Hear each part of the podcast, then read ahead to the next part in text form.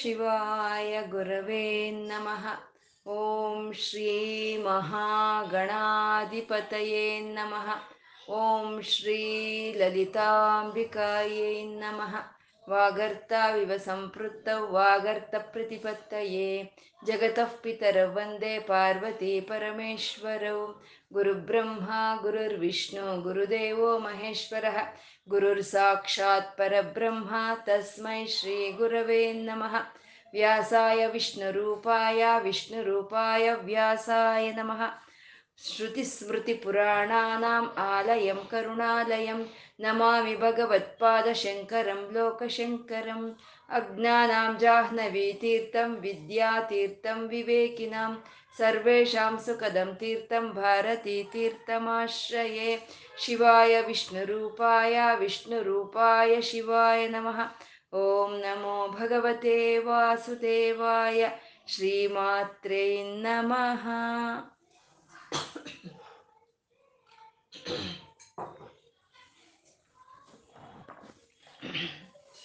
ನಾಮ ರೂಪ ರಹಿತವಾದ ಚೈತನ್ಯವನ್ನ ನಾರಾಯಣ ಬ್ರಹ್ಮ ಅಂತ ನಾವು ವಿಷ್ಣು ಸಹಸ್ರನಾಮದಲ್ಲಿ ಉಪಾಸನೆ ಮಾಡ್ಕೊಳ್ತಾ ಇದ್ದೀವಿ. ಸಾವಿರ ನಾಮಗಳು ಒಬ್ಬೊಂದೇ, ಸಾವಿರ ರೂಪಗಳು ಒಬ್ಬೊಂದೇ. ಆ ಪರಮಾತ್ಮನಲ್ಲಿ ಇರುವಂಥ ಲಕ್ಷಣಗಳನ್ನು, ಗುಣಗಳನ್ನು ನಾವು ನಾಮಗಳನ್ನಾಗಿ ನಾವು ಇಲ್ಲಿ ಹೇಳ್ಕೊಳ್ತಾ ಇರುವಂಥದ್ದು ಪರಮಾತ್ಮ ಅತೀಂದ್ರಿಯ ಅಂದ್ರು. ಆ ಮಧು ಆದ, ಆ ಮಾದವನು ಅಂದ್ರೆ ಆ ಒಂದು ಸಿಹಿ ಅನುಭವವನ್ನು ನಮ್ಮ ಹೃದಯಕ್ಕೆ ತರ್ತಾ ಇರುವಂತ ಮಾದವನು ಅವನು ಅತೀಂದ್ರಿಯನು. ಅಂದ್ರೆ ನಮ್ಮ ಇಂದ್ರಿಯಗಳಿಗೆ ಗೋಚರವಾಗ್ದಲೇ ಇರುವಂತವನು. ಅಂದ್ರೆ ಪರಮಾತ್ಮನ ನಾವು ಕಣ್ಣಿನಿಂದ ನೋಡಕ್ಕಾಗತ್ತಾ? ಅಥವಾ ಕಿವಿಯಿಂದ ಕೇಳಿಸ್ಕೊಳಕ್ಕಾಗತ್ತಾ? ಮೂ, ನಾಲ್ಗೆಯಿಂದ ನಾವು ರುಚಿ ನೋಡೋಕ್ಕಾಗುತ್ತಾ? ಅಂದರೆ ಯಾವುದೇ ಇಂದ್ರಿಯಗಳಿಗೂ ಅನುಭವಕ್ಕೂ ಬರ್ದಲೇ ಇರೋವಂಥ ಪರಮಾತ್ಮ ಅವನು ಅತೀಂದ್ರಿಯ, ಅವನು ಯಾವ ಇಂದ್ರಿಯಗಳಿಂದ ಗೋಚರವಾಗೋದಿಲ್ಲ. ಅಂತ ಅತೀಂದ್ರಿಯನಾದ ಪರಮಾತ್ಮನ ಅವನ ಅನಿರ್ದೇಶ್ಯವಪ್ಪು ಅಂದರು. ಅಂದರೆ ಅವ್ನಿಗೆ ಯಾವುದು ಶರೀರ ಅಂತ ಇಲ್ಲ. ಇಂಥದ್ದೇ ಪರಮಾತ್ಮನ ಶರೀರ ಅಂತ ನಾವು ನಿರ್ದೇಶ ಮಾಡಿ ಹೇಳೋದಕ್ಕೆ ಸಾಧ್ಯವಿಲ್ಲ ಅಂತ. ಹಾಗೆ ಬ ಅತೀಂದ್ರಿಯನು ಅಂತ ಹೇಳ್ತಾ, ಅನಿರ್ದೇಶವಪು ಅಂತ ಹೇಳ್ತಾ, ಮಧ್ಯದಲ್ಲಿ ಏಳು ನಾಮಗಳನ್ನು ಹೇಳಿದ್ರು. ಅಂದ್ರೆ ಯಾವ ತತ್ವವಾದ್ರೆ ಇಂದ್ರಿಯಗಳಿಗೆ ಗೋಚರವಾಗಲ್ವೋ, ಯಾವ ತತ್ವಕ್ಕಾದ್ರೆ ಇಂಥದ್ದೇ ಶರೀರ ಅಂತ ಇಲ್ವೋ, ಅದು ಅದು ಪರಬ್ರಹ್ಮ ಎಂಥವನು ಅನ್ನೋದನ್ನ ನಮಗೆ ಇಲ್ಲಿ ಬಿಡಿಸಿ ಏಳು ನಾಮಗಳಲ್ಲಿ ಹೇಳ್ತಾ ಇರುವಂತದ್ದು ಮಹಾಮಾಯ ಅಂತಂದ್ರು. ಪರಮಾತ್ಮ ಅವನು ಮಹಾಮಾಯ ಸ್ವರೂಪನು ಅಂದ್ರೆ ಇದೇ ಈ ಪ್ರಕೃತಿ ಮೂಲ ಪ್ರಕೃತಿ ಅಂತ ಹೇಳುವಂಥದ್ದು. ಆ ಮಾಯೆಯಿಂದನೇ ಎಲ್ಲ ಪ್ರಕೃತಿ ವ್ಯಕ್ತವಾಗಿರುವಂಥದ್ದು.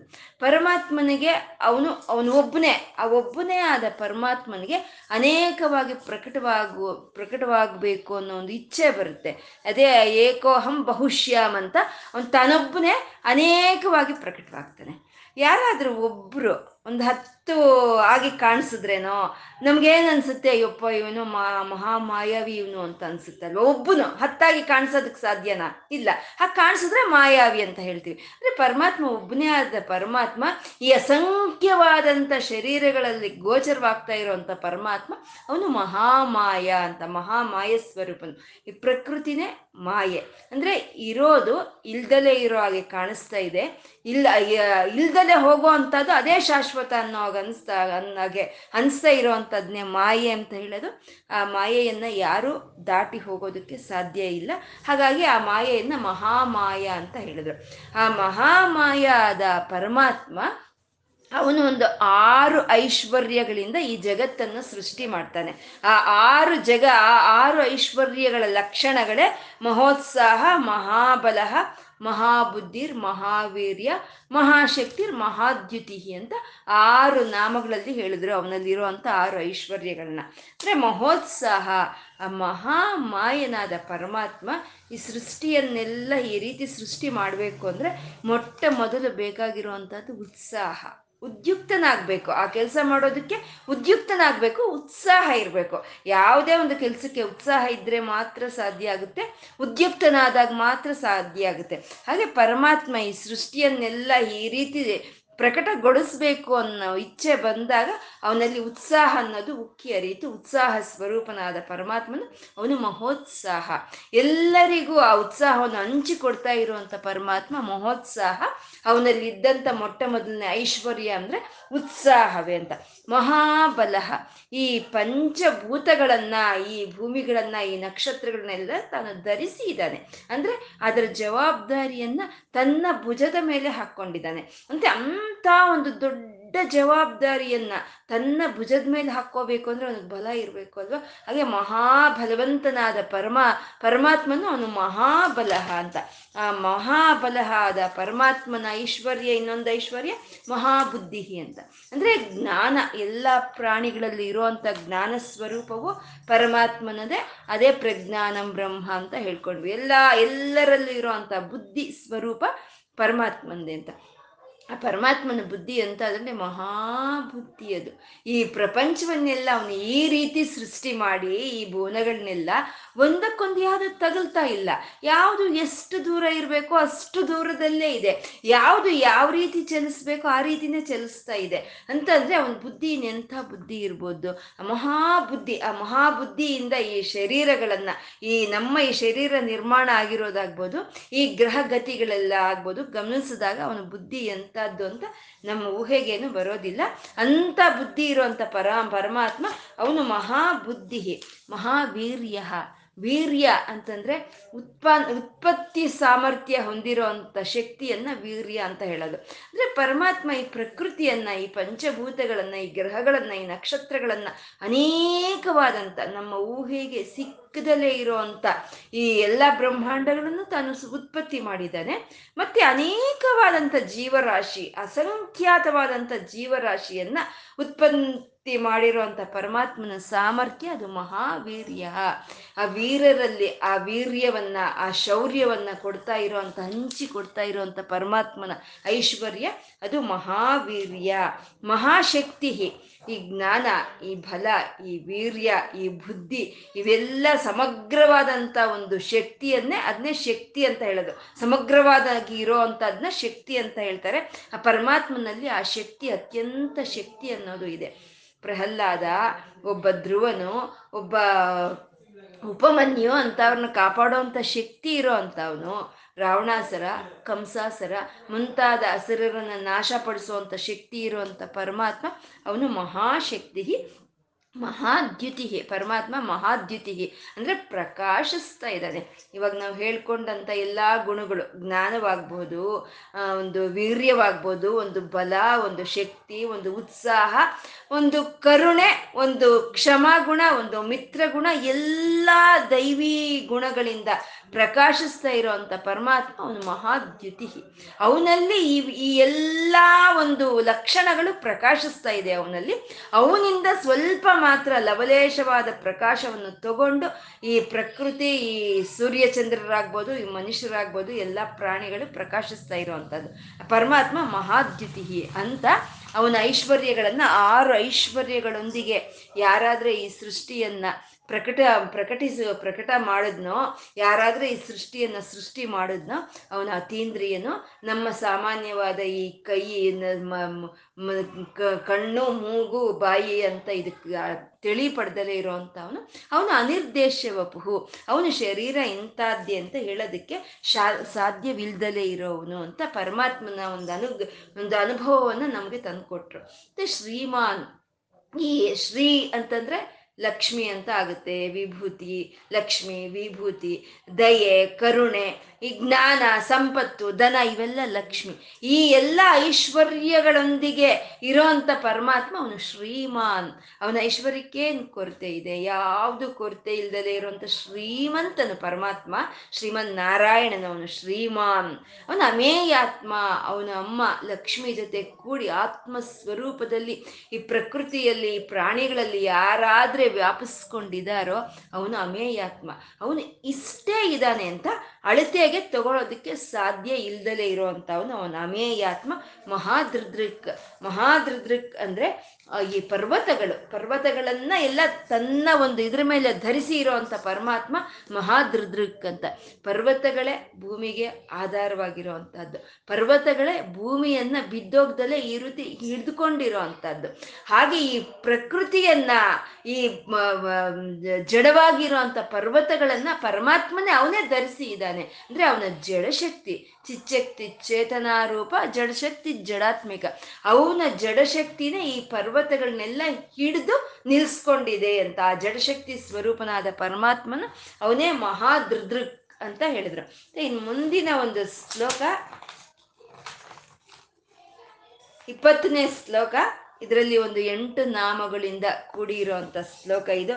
ಮಹೇಶ್ವಾಸ ಮಹೀಭರ್ತ ಶ್ರೀನಿವಾಸ ಸತಾಂಗತಿ ಅನಿರುದ್ಧ ಸುರಾನಂದೋ ಗೋವಿಂದೋ ಗೋವಿದಾಂಪತಿ ಮಹೇಶ್ವಾಸ ಮಹಿಭರ್ತ ಶ್ರೀನಿವಾಸ ಸತಾಂಗತಿ ಅನಿರುದ್ಧ, ಸುರಾನಂದ, ಗೋವಿಂದ ಗೋವಿದಾಂಪತಿ ಅಂತ ಎಂಟು ನಾಮಗಳಿಂದ ಕೂಡಿರುವಂತ ಶ್ಲೋಕ ಇದು. ಮಹೇಶ್ವಾಸ, ಪರಮಾತ್ಮ ಮಹೇಶ್ವಾಸ. ಅಂದ್ರೆ ಶ್ವಾಸ, ಧನಸ್ಸು. ಒಂದು ಧನಸ್ಸನ್ನ ಒಂದು ಒಂದು ಉತ್ಕೃಷ್ಟವಾದಂಥ ಒಂದು ಉನ್ನತವಾದಂಥ ಒಂದು ಧನಸ್ಸನ್ನು ಯಾರಾದರೆ ಕೈಯಲ್ಲಿ ಧರಿಸಿ ಇದಾನೋ, ಅವನೇ ಮಹಾ ಮಹೇಶ್ವಾಸ ಅಂತ ಹೇಳೋವಂಥದ್ದು ಈ ಚಲಿಸಿ ಹೋಗಿ ಶತ್ರುಗಳನ್ನ ಸಂಹಾರ ಮಾಡೋ ಅಂಥದ್ದನ್ನು ಅದನ್ನೇ ಈಶ್ ಈಶ್ವ ಅಂತ ಕರಿತೀವಿ. ಈಶ್ವ ಅಂದರೆ ಬಾಣಗಳು ಅಂತ ಕರಿತೀವಿ. ಆ ಈಶ್ವಗೆ ಯಾವುದು ಆಧಾರವಾಗಿರುತ್ತೆ? ಧನಸ್ಸು. ಬಾಣಗಳಿಗೆ ಯಾವ್ದು ಆಧಾರವಾಗಿರುತ್ತೆ?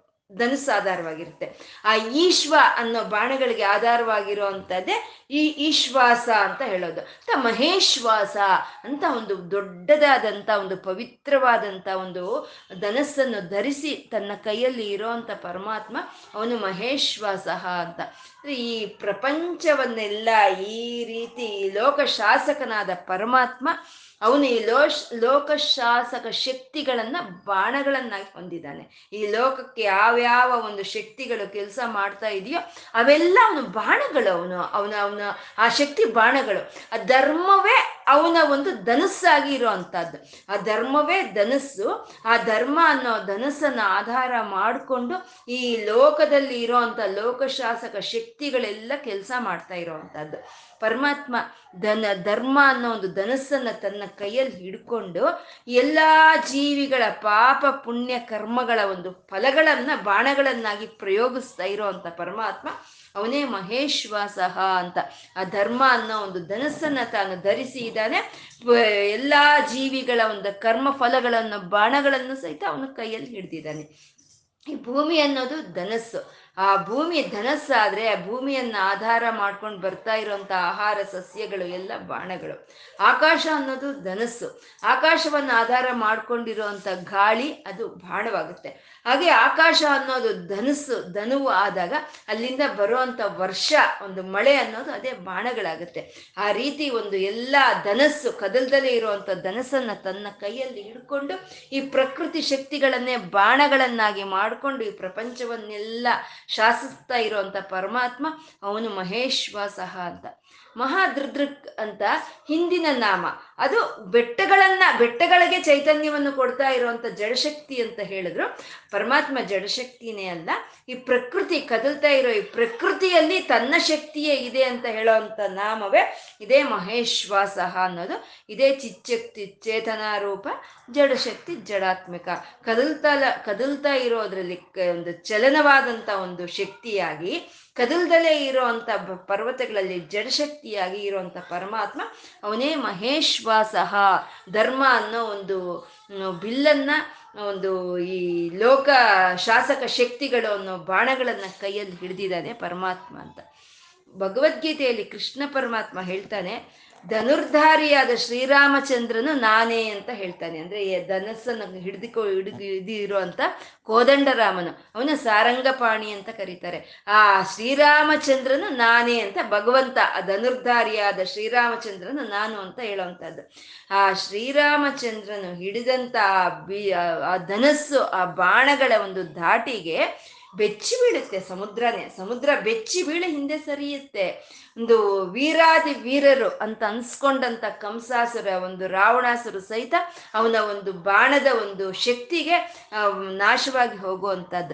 ಅಂಥ ಅಮೋಘವಾದ ಧನಸ್ಸನ್ನ, ಬಾಣಗಳನ್ನ ಕೈಯಲ್ಲಿ ಹಿಡಿದಿರೋ ಅಂತ ಪರಮಾತ್ಮ ಅವನೇ ಮಹೇಶ್ವಾಸಹ ಅಂತ. ಹಾಗೆ ಯಾವಾಗ, ಅಂದ್ರೆ ನಮ್ಗನ್ಸುತ್ತೆ ಇದೇನೋ ಬಿಲ್ಲು, ಬಾಣ, ಇದೆಲ್ಲ ಯುದ್ಧಕ್ಕೆ ಬೇಕಾಗಿರುವಂತಹದ್ದಲ್ವ ನಾವೇನು ಯುದ್ಧ ಮಾಡ್ತೀವ? ನಮ್ಗೆ ಯಾಕೆ ಇದು? ಅಂತ ನಮ್ಗೆ ಅನಿಸ್ಬಹುದು. ಆದರೆ ಮನುಷ್ಯರಾಗಿ ಇಟ್ಟಿರೋರು, ಮನುಷ್ಯರೇ ಅಲ್ಲ, ಈ ಜೀವಿಗಳಾಗಿ ಹುಟ್ಟ್ರೆ ಈ ಭೂಮಿ ಮೇಲೆ ಆ ಪ್ರತಿಯೊಬ್ಬರದು ಯುದ್ಧವೇ. ಪ್ರತಿಯೊಂದು ಕ್ಷಣವೂ ಯುದ್ಧವೇ. ಪ್ರತಿಯೊಂದು ಕ್ಷಣ ನಾವು ಯುದ್ಧ ಮಾಡ್ತಾನೇ ಇರಬೇಕಾಗತ್ತೆ.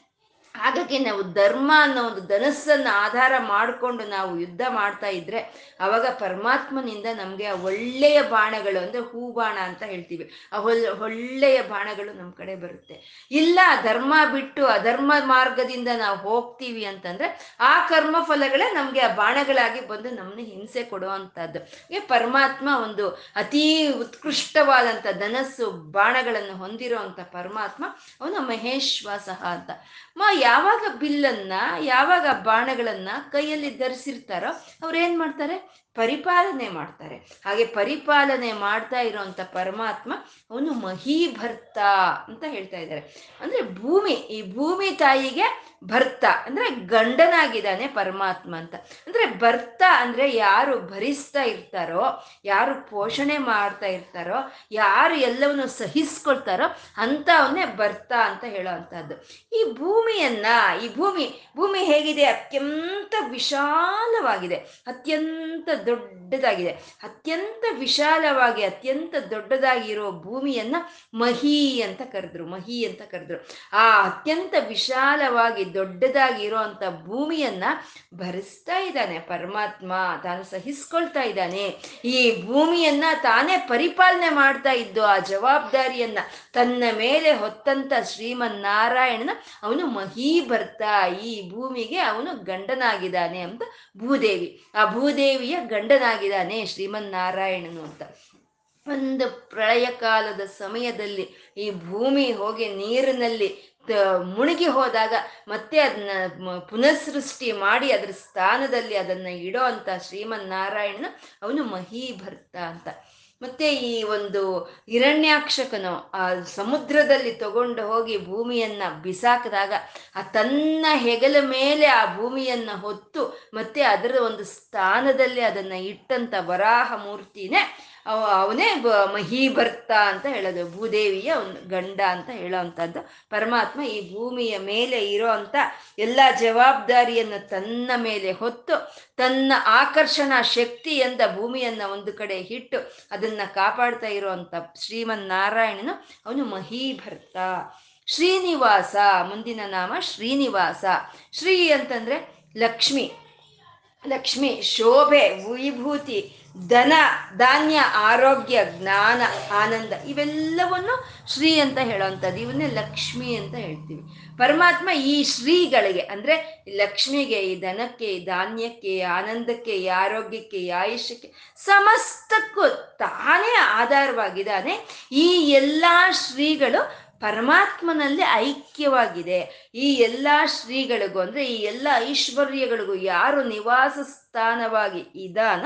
ಅವನು ಶ್ರೀನಿವಾಸ ಅಂತ. ಅಂದ್ರೆ ಪರಮಾತ್ಮ, ಎಲ್ಲ ಪರಮ, ಐಶ್ವರ್ಯಗಳೆಲ್ಲ ತನ್ನ ವಕ್ಷಸ್ಥಲದಲ್ಲೇ ಇಟ್ಕೊಂಡಿರುವಂತ ಪರಮಾತ್ಮನು ಅವನು ಶ್ರೀನಿವಾಸ ಅಂತ. ಲಕ್ಷ್ಮೀದೇವಿ ಆ ಪರಮಾತ್ಮನ ವಕ್ಷಸ್ಥಲದಲ್ಲಿ ನಿವಾಸವಾಗಿದ್ದಾಳೆ. ಅಂದ್ರೆ ಲಕ್ಷ್ಮೀದೇವಿ ಈ ಅಮೃತಕ್ಕಾಗಿ ಕ್ಷೀರಸಾಗರವನ್ನ ಮತಿಸಿದಾಗ ಲಕ್ಷ್ಮೀದೇವಿ ಬರ್ತಾಳೆ, ಆಚೆ ಬರ್ತಾಳೆ. ಬಂದಾಗ ದೇ, ಈ ದೇವೇ, ಇಂದ್ರಾದಿ ದೇವತೆಗಳು ಲಕ್ಷ್ಮೀ ದೇವಿಯನ್ನ ಬರಮಾಡಿಕೊಂಡು ಸಿಂಹಾಸನದ ಮೇಲೆ ಕೂಡಿಸಿ ಅವಳಿಗೆ ಸೇವೆಗಳನ್ನು ಮಾಡ್ತಾ ತಮಗೆ ಬೇಕಾಗಿರೋ ಐಶ್ವರ್ಯಗಳನ್ನು ಕೇಳ್ತಾರೆ. ಆದರೆ ಬಂದಂತ ಲಕ್ಷ್ಮೀ ದೇವಿ ಯಾರನ್ನೂ ನೋಡಲ್ವೇ? ಇಂದ್ರನ್ನೂ ನೋಡಲ್ಲ, ಆ ಸಿಂಹಾಸನವನ್ನು ನೋಡಲಿಲ್ಲ. ಅವ್ರು ಮಾಡ್ತಾ ಇರೋ ಸೇವೆಯನ್ನು ನೋಡ್ಲಿಲ್ಲ. ಎಲ್ಲೋ ಇದ್ದಂತ ಮಹಾವಿಷ್ಣುವನ್ನ ನೋಡ್ತಾಳೆ. ನೋಡಿ ಸೀದಾ ಅಲ್ಲಿಂದ ಎದ್ದು ಹೋಗಿ ಆ ಮಹಾವಿಷ್ಣುವಿನ ಒಂದು ವಕ್ಷಸ್ಥಲದಲ್ಲಿ ಕುತ್ಕೊಳ್ತಾಳೆ. ಇದನ್ನೇ ಬಾಹ್ವಂತರೆ ಮಧುಚಿತ ಶ್ರಿತ ಕೌಸ್ತುಬೇಯ ಹಾರಾವಳಿವ ಹರಿನೀಲಮಣಿ ವಿಭಾತಿ ಅಂತ ಕ, ಕನಕದಾರ ಸ್ತೋತ್ರದಲ್ಲಿ. ಅಂದ್ರೆ ಈ ಬಾಹುಗಳ ಮಧ್ಯದಲ್ಲಿ ವಕ್ಷಸ್ಥಲದಲ್ಲಿ ಆ ಒಂದು ಕೌಸ್ತುಭದ ಹಾಗೆ, ಒಂದು ಅಲಂಕಾರದ ಒಂದು ಮಣಿಯ ಹಾಗೆ ಲಕ್ಷ್ಮಿ ಹೋಗಿ ಅವನ ವಕ್ಷಸ್ಥಲದಲ್ಲಿ ಕೂತ್ಕೊಳ್ತಾಳೆ. ಹಾಗೆ ಎಲ್ಲ ಐಶ್ವರ್ಯಗಳಿಗೂ ಒಡತಿಯಾದ ಲಕ್ಷ್ಮೀ ದೇವಿ ತನ್ನ ಒಳಗೆ ನಿವಾಸ ಮಾಡ್ತಾ ಇರೋದಕ್ಕೆ ಆ ಪರಮಾತ್ಮ ಶ್ರೀನಿವಾಸ ಅಂತ ಅವನು ಶ್ರೀನಿವಾಸ. ಎಲ್ಲ ಔಷಧ ಅವು ಐಶ್ವರ್ಯಗಳು ಅವನ ಒಳಗಡೆನೆ ಇದೆ ಅಂತ. ಈ ಶ್ರೀನಿವಾಸ ಅನ್ನೋ ಒಂದು ನಾಮ ಶೇಷಾದ್ರಿಯ ಮೇಲೆ ನಿಲಯವಾಗಿರೋಂಥ ವೆಂಕಟರಮಣನ ನಮಗೆ ಜ್ಞಾಪಕಕ್ಕೆ ತರಿಸೋ ಅಂತ, ಸ್ಮೃತಿಗೆ ತರಿಸೋ ಅಂತ ನಾಮ ಇದು ಶ್ರೀನಿವಾಸ ಅಂತ. ನಮ್ಗೆ ದೊಡ್ಡವ್ರು ಹೇಳ್ತಿದ್ರು, ಲಕ್ಷ್ಮೀನ ಕರೆದ್ರೆ ಆಗಲ್ಲ, ನಾರಾಯಣನ್ನು ಕರಿಬೇಕು ಅಂತ. ನಾವು ಬರೀ ಲಕ್ಷ್ಮಿಯನ್ನ ಕರೆದ್ರೆ ಅದು ಆ, ನಮಗೆ ಬಂದಂಥ ಐಶ್ವರ್ಯಗಳು ಯಾವುದಾದ್ರೂ ಸರಿ. ಐಶ್ವರ್ಯ ಅಂದರೆ ದುಡ್ಡೇ ಅಲ್ಲ. ಐಶ್ವರ್ಯ ಅಂದರೆ ಜ್ಞಾನ, ಐಶ್ವರ್ಯ ಅಂದರೆ ಆನಂದ, ಐಶ್ವರ್ಯ ಅಂದರೆ ಆರೋಗ್ಯ, ಐಶ್ವರ್ಯ ಅಂದರೆ ಧನ, ಧಾನ್ಯ. ಜ್ಞಾನ, ವೈರಾಗ್ಯ ಎಲ್ಲಗಳು ಐಶ್ವರ್ಯಗಳೇ. ನಾವು ಯಾವ ಐಶ್ವರ್ಯವನ್ನು ಕರೆದ್ರು, ಅಂದರೆ ಲಕ್ಷ್ಮಿಯನ್ನು ನಾವು ಕರೆದ್ರೆ ನಾರಾಯಣನ ಬಿಟ್ಟು ಲಕ್ಷ್ಮಿಯನ್ನು ಕರೆದ್ರೆ, ಲಕ್ಷ್ಮಿ ನಮ್ಮ ಹತ್ರ ಇರಲ್ಲ. ಯಾಕೆ ಅಂದರೆ ಅವಳು ಚಂಚಲೆ. ಅವಳಿಗೆ ವಿಷ್ಣುವಿನ ಹತ್ರ ಹೋಗೋದಕ್ಕೆ ಅವಳ ಒಂದು ಮನಸ್ಸು ಆತರವಾಗಿರುತ್ತೆ. ಅವಳು ವಿಷ್ಣುವಿನಲ್ಲಿ ಹೋಗಿ ಐಕ್ಯವಾಗ್ತಾಳೆ. ಹಾಗಾಗಿ ನಾವು ನಾರಾಯಣನ ಕರೆದು ಬಿಟ್ರೆ ಆ ಬಂದಂಥ ಐಶ್ವರ್ಯಗಳು ನಮಗೆ ಶಾಶ್ವತವಾಗಿ ಉಳಿಯುತ್ತೆ ಅಂತ. ಯಾಕೆಂದ್ರೆ ಅವನು ಶ್ರೀನಿವಾಸ. ಅವನಲ್ಲೇ ಐಶ್ವರ್ಯಗಳು, ಅವನಲ್ಲೇ ಲಕ್ಷ್ಮಿ ವಾಸವಾಗಿರೋ ಅಂಥದ್ದು ಅಂತ ಶ್ರೀನಿವಾಸ ಅಂದರು. ಇಲ್ಲಿ ಭೂದೇವಿ ಅಂತ ಹೇಳ್ತಾ ಈ ಭೂಮಿ ಮೇಲೆ ಇರೋ ಅಂತ ಐಶ್ವರ್ಯಗಳಿಗೆಲ್ಲ ಒಡೆಯನವನು ಅಂತ ಹೇಳ್ತಾ ಶ್ರೀನಿವಾಸ ಅಂತ ಶ್ರೀದೇವಿಗೂ ಅವನೇ ಒಡೆಯನು. ಶ್ರೀದೇವಿಗೆ ಅವನೇ ಪತಿ, ಶ್ರೀದೇವಿಗೆ ಅವನೇ ಭರ್ತ ಅಂತ ಶ್ರೀದೇವಿ ಭೂದೇವಿಯರ ಪತಿಯಾದ ಆ ಶ್ರೀಮನ್ ನಾರಾಯಣನನ್ನ ಈ ಎರಡು ನಾಮಗಳಲ್ಲಿ ನಮ್ಗೆ ಹೇಳಿದ್ರು.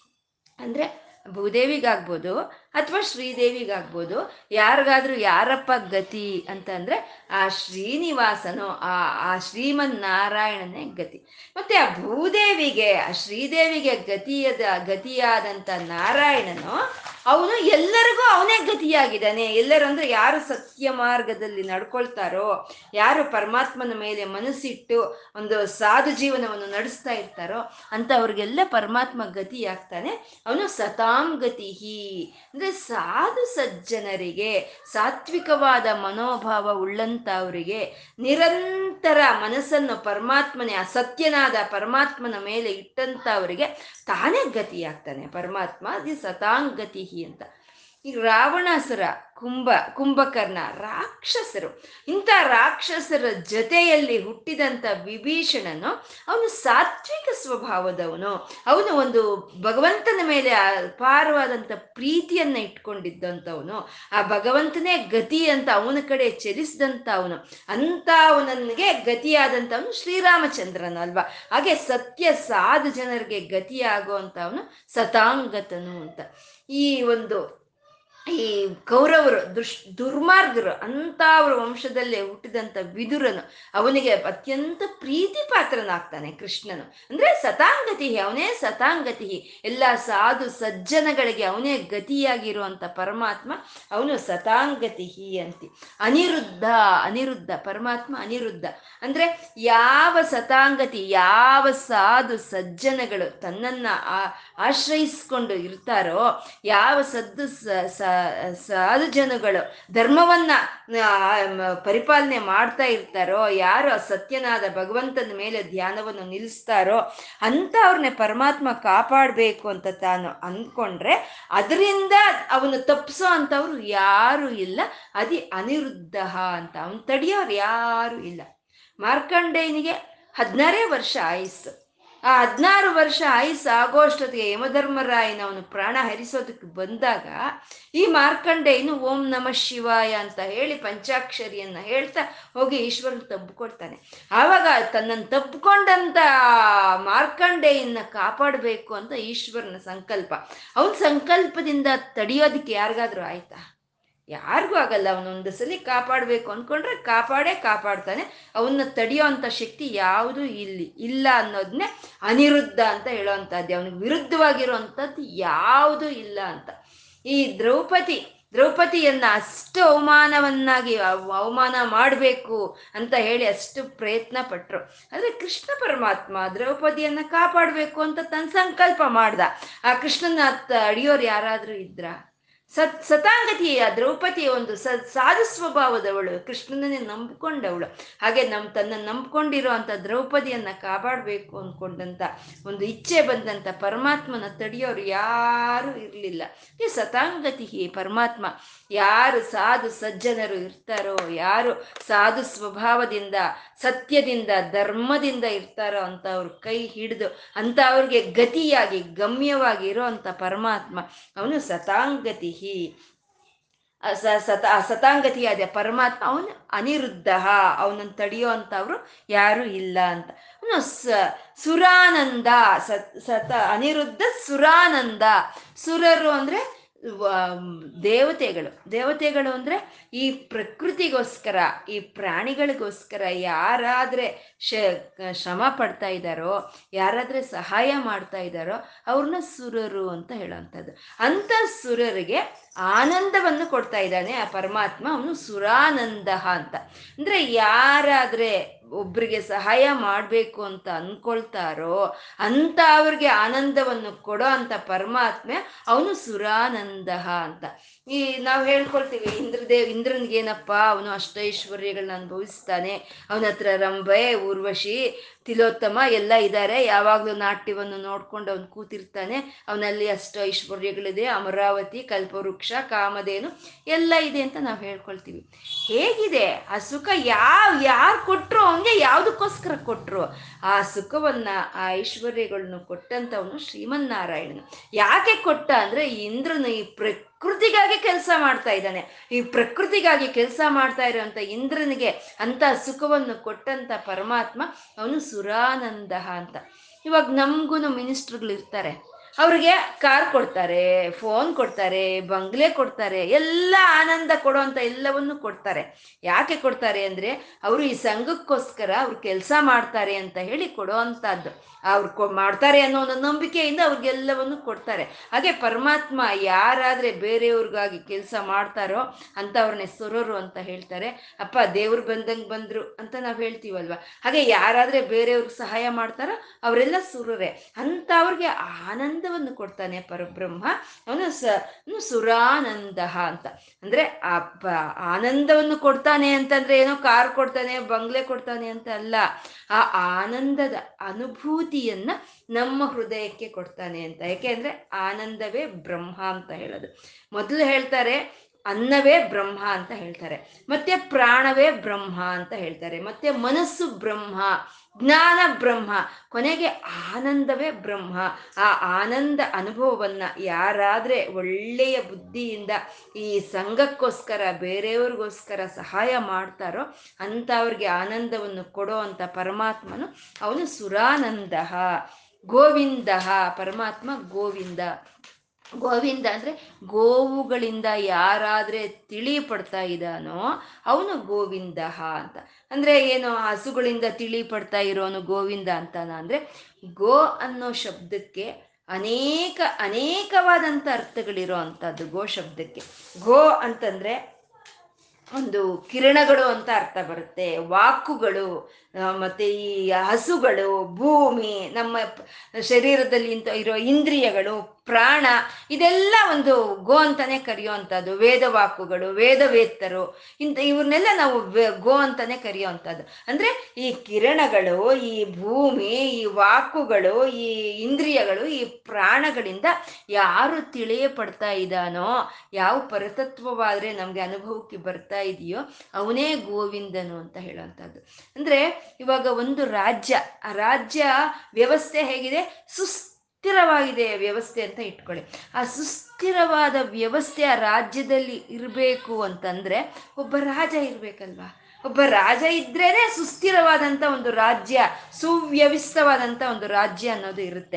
ಅಂದರೆ ಆ ರಾಜ್ಯದಿಂದ ರಾಜನನ್ನು ನಾವು ತಿಳ್ಕೊಳ್ತೀವಿ. ಹಾಗೆ ಈ ಕಿರಣಗಳು, ಈ ಭೂಮಿ, ಈ ಆಕಾಶ ಇಂದ್ರಿಯಗಳು, ಪ್ರಾಣಗಳು, ಈ ವಾಕುಗಳು, ಈ ವೇದಗಳು, ಇದನ್ನೆಲ್ಲ ನಾವು ನೋಡಿದ್ರೆ ಇದನ್ನೆಲ್ಲವನ್ನು ಕೊಟ್ಟಂತ ಪರಮಾತ್ಮ ಒಬ್ಬ ನಿಧಾನೆ ಅಂತ ನಮ್ಗೆ ಅರ್ಥ ಆಗುತ್ತೆ. ಅಂದ್ರೆ ಇದ್ರ ಮೂಲಕ ಈ ಕಿರಣಗಳ ಮೂಲಕ, ಈ ಭೂಮಿ ಮೂಲಕ, ಈ ಇಂದ್ರಿಯಗಳ ಮೂಲಕ, ಈ ಪ್ರಾಣಗಳ ಮೂಲಕ ನಾವು ಆ ಪರಮಾತ್ಮನ ತಿಳ್ಕೊಳ್ತಾ ಇದೀವಿ.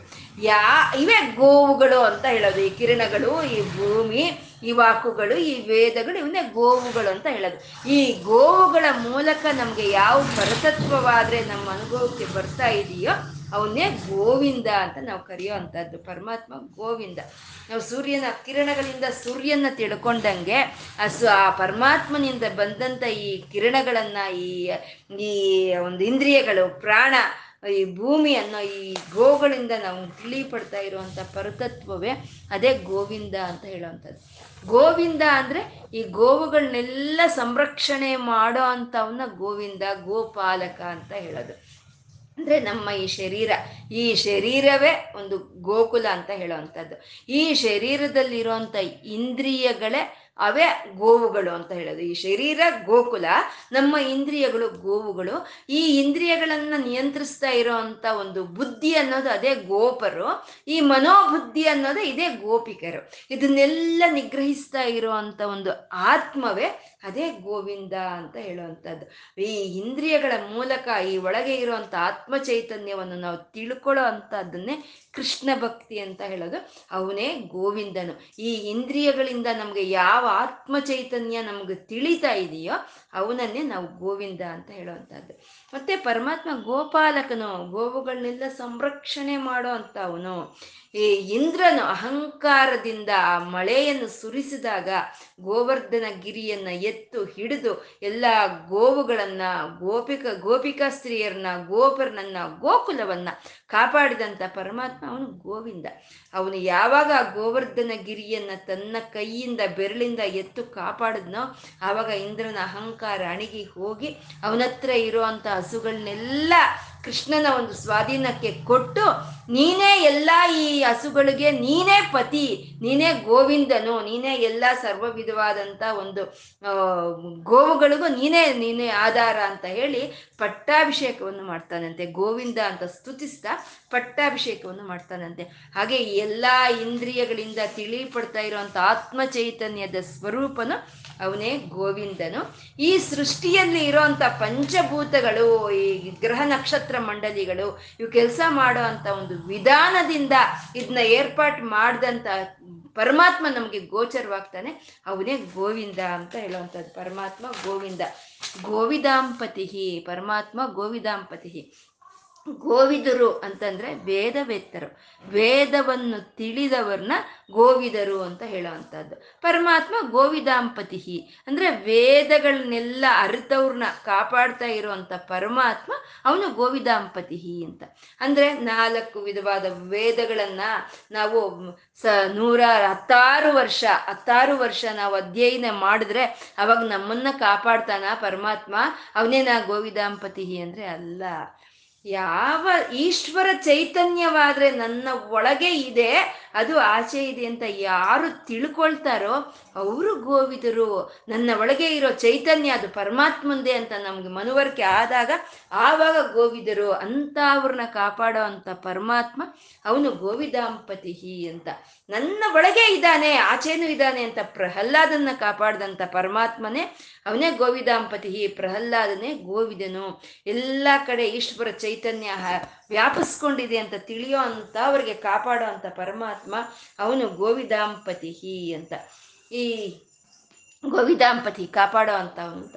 ಈ ಭಕ್ತರಲ್ಲಿ ಎರಡು ವಿಧ ಇರ್ತಾರೆ. ಒಬ್ರು ಒಳ್ಳೆಯವರು, ದೇವ್ರ ಮೇಲೆ ಭಕ್ತಿ ಇರುತ್ತೆ. ಒಳ್ಳೆ ದಾರಿಯಲ್ಲಿ ಹೋಗ್ತಾರೆ, ಯಾರಿಗೂ ಕೇಳ್ಕಂದ್ ಮಾಡಲ್ಲ. ಈ ಇಹಲೋಕಕ್ಕೆ ಬೇಕಾಗಿರೋಂಥ ಐಶ್ವರ್ಯಗಳನ್ನ ಪರಮಾತ್ಮನ ಹತ್ರ ಕೇಳಿ ತಗೊಳ್ತಾರೆ. ಇಂಥ ಅವರು ಪಿತೃಯಾನದಲ್ಲಿ ಹೋಗೋರು ಅಂತ ಹೇಳ್ತಾರೆ, ಪಿತೃಯಾನ ಅಂತ ಹೇಳ್ತಾರೆ. ಇನ್ನು ಇನ್ನು ಉಳಿದಂಥ ಭಕ್ತರು ಅವ್ರಿಗೆ ಯಾವುದು ಬೇಡ, ಯಾವುದನ್ನು ಪರಮಾತ್ಮನಲ್ಲಿ ಕೇಳಲ್ಲ. ಸುಮ್ಮನೆ ಪರಮಾತ್ಮನ ಮೇಲೆ ಒಂದು ಭಕ್ತಿಯಿಂದ ಇದ್ದು ಮನಸ್ಸಿಟ್ಟು ಆ ಆನಂದವನ್ನು ಅನುಭವಿಸ್ತಾ ಮುಂದೆ ಹೋಗ್ತಾ ಅಂತಾರೆ ಇವ್ರನ್ನೇ ಗವಾ, ಗವಾಯಾನ ಅಂತ ಹೇಳ್ತಾರೆ, ಗವಾಯಮಾನ ಅಂತ ಹೇಳ್ತಾರೆ. ಅಂತ ಅವ್ರನ್ನೇ ಗೋವಿದರು ಅಂತ ಹೇಳ್ತಾರೆ. ಅಂದೆ ಎಲ್ಲವನ್ನು ಬಿಟ್ಟು ಶರಣಾಗತಿ ಭಕ್ತಿಯನ್ನ ಯಾರು ತೋರಿಸ್ತಾರೋ ಅಂತ ಅವ್ರನ್ನ ಕಾಪಾಡೋ ಅಂತ ಪರಮಾತ್ಮ ಅವನು ಗೋವಿದಾಂಪತಿ ಅಂತ.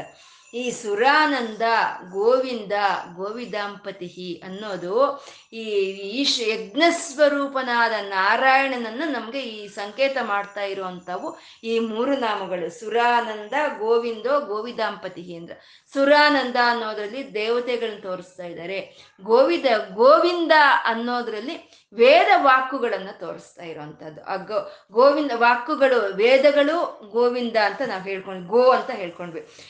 ವೇದ ವಾಕ್ಯಗಳೇ ಅಲ್ಲ ಗೋವಿಂದ ಅನ್ನೋದು. ನಾವು ಆಡೋ ಮಾತುಗಳು ಸಹಿತ ಅವು, ಅವನು ಗೋ ಗೋ ಅಂತಾನೆ ಹೇಳೋದು. ಇವಾಗ ಒಂದು ಕೋಲನ್ನು ಹಿಡ್ಕೊಂಡು ಆ ಗೋವುಗಳನ್ನೆಲ್ಲ ಹೇಗೆ ಮೇಯಿಸ್ಕೊಂಡು ಬರ್ತಾನೆ ಒಂದು ಗೋಪಾಲಕನು, ಹಾಗೆ ನಮ್ಮಲ್ಲಿರೋ ವಾಕ್ಯಗಳನ್ನೆಲ್ಲ ಓಡಿಸ್ಕೊಂಡು ಬರ್ತಾ ಇರೋಂಥ ಪರಚೈತನ್ಯವೇ ಅವನೇ ಗೋವಿಂದ ಅಂತ ಹೇಳೋದು. ಸುರಾನಂದ, ಗೋವಿಂದ ಅಂದ್ರೆ ವಾಕ್ ಸ್ವರೂಪನಾದ ಪರಮಾತ್ಮ, ವಾಕುಗಳು, ವೇದ ಮಂತ್ರಗಳು, ಅವನು ಗೋವಿಂದ.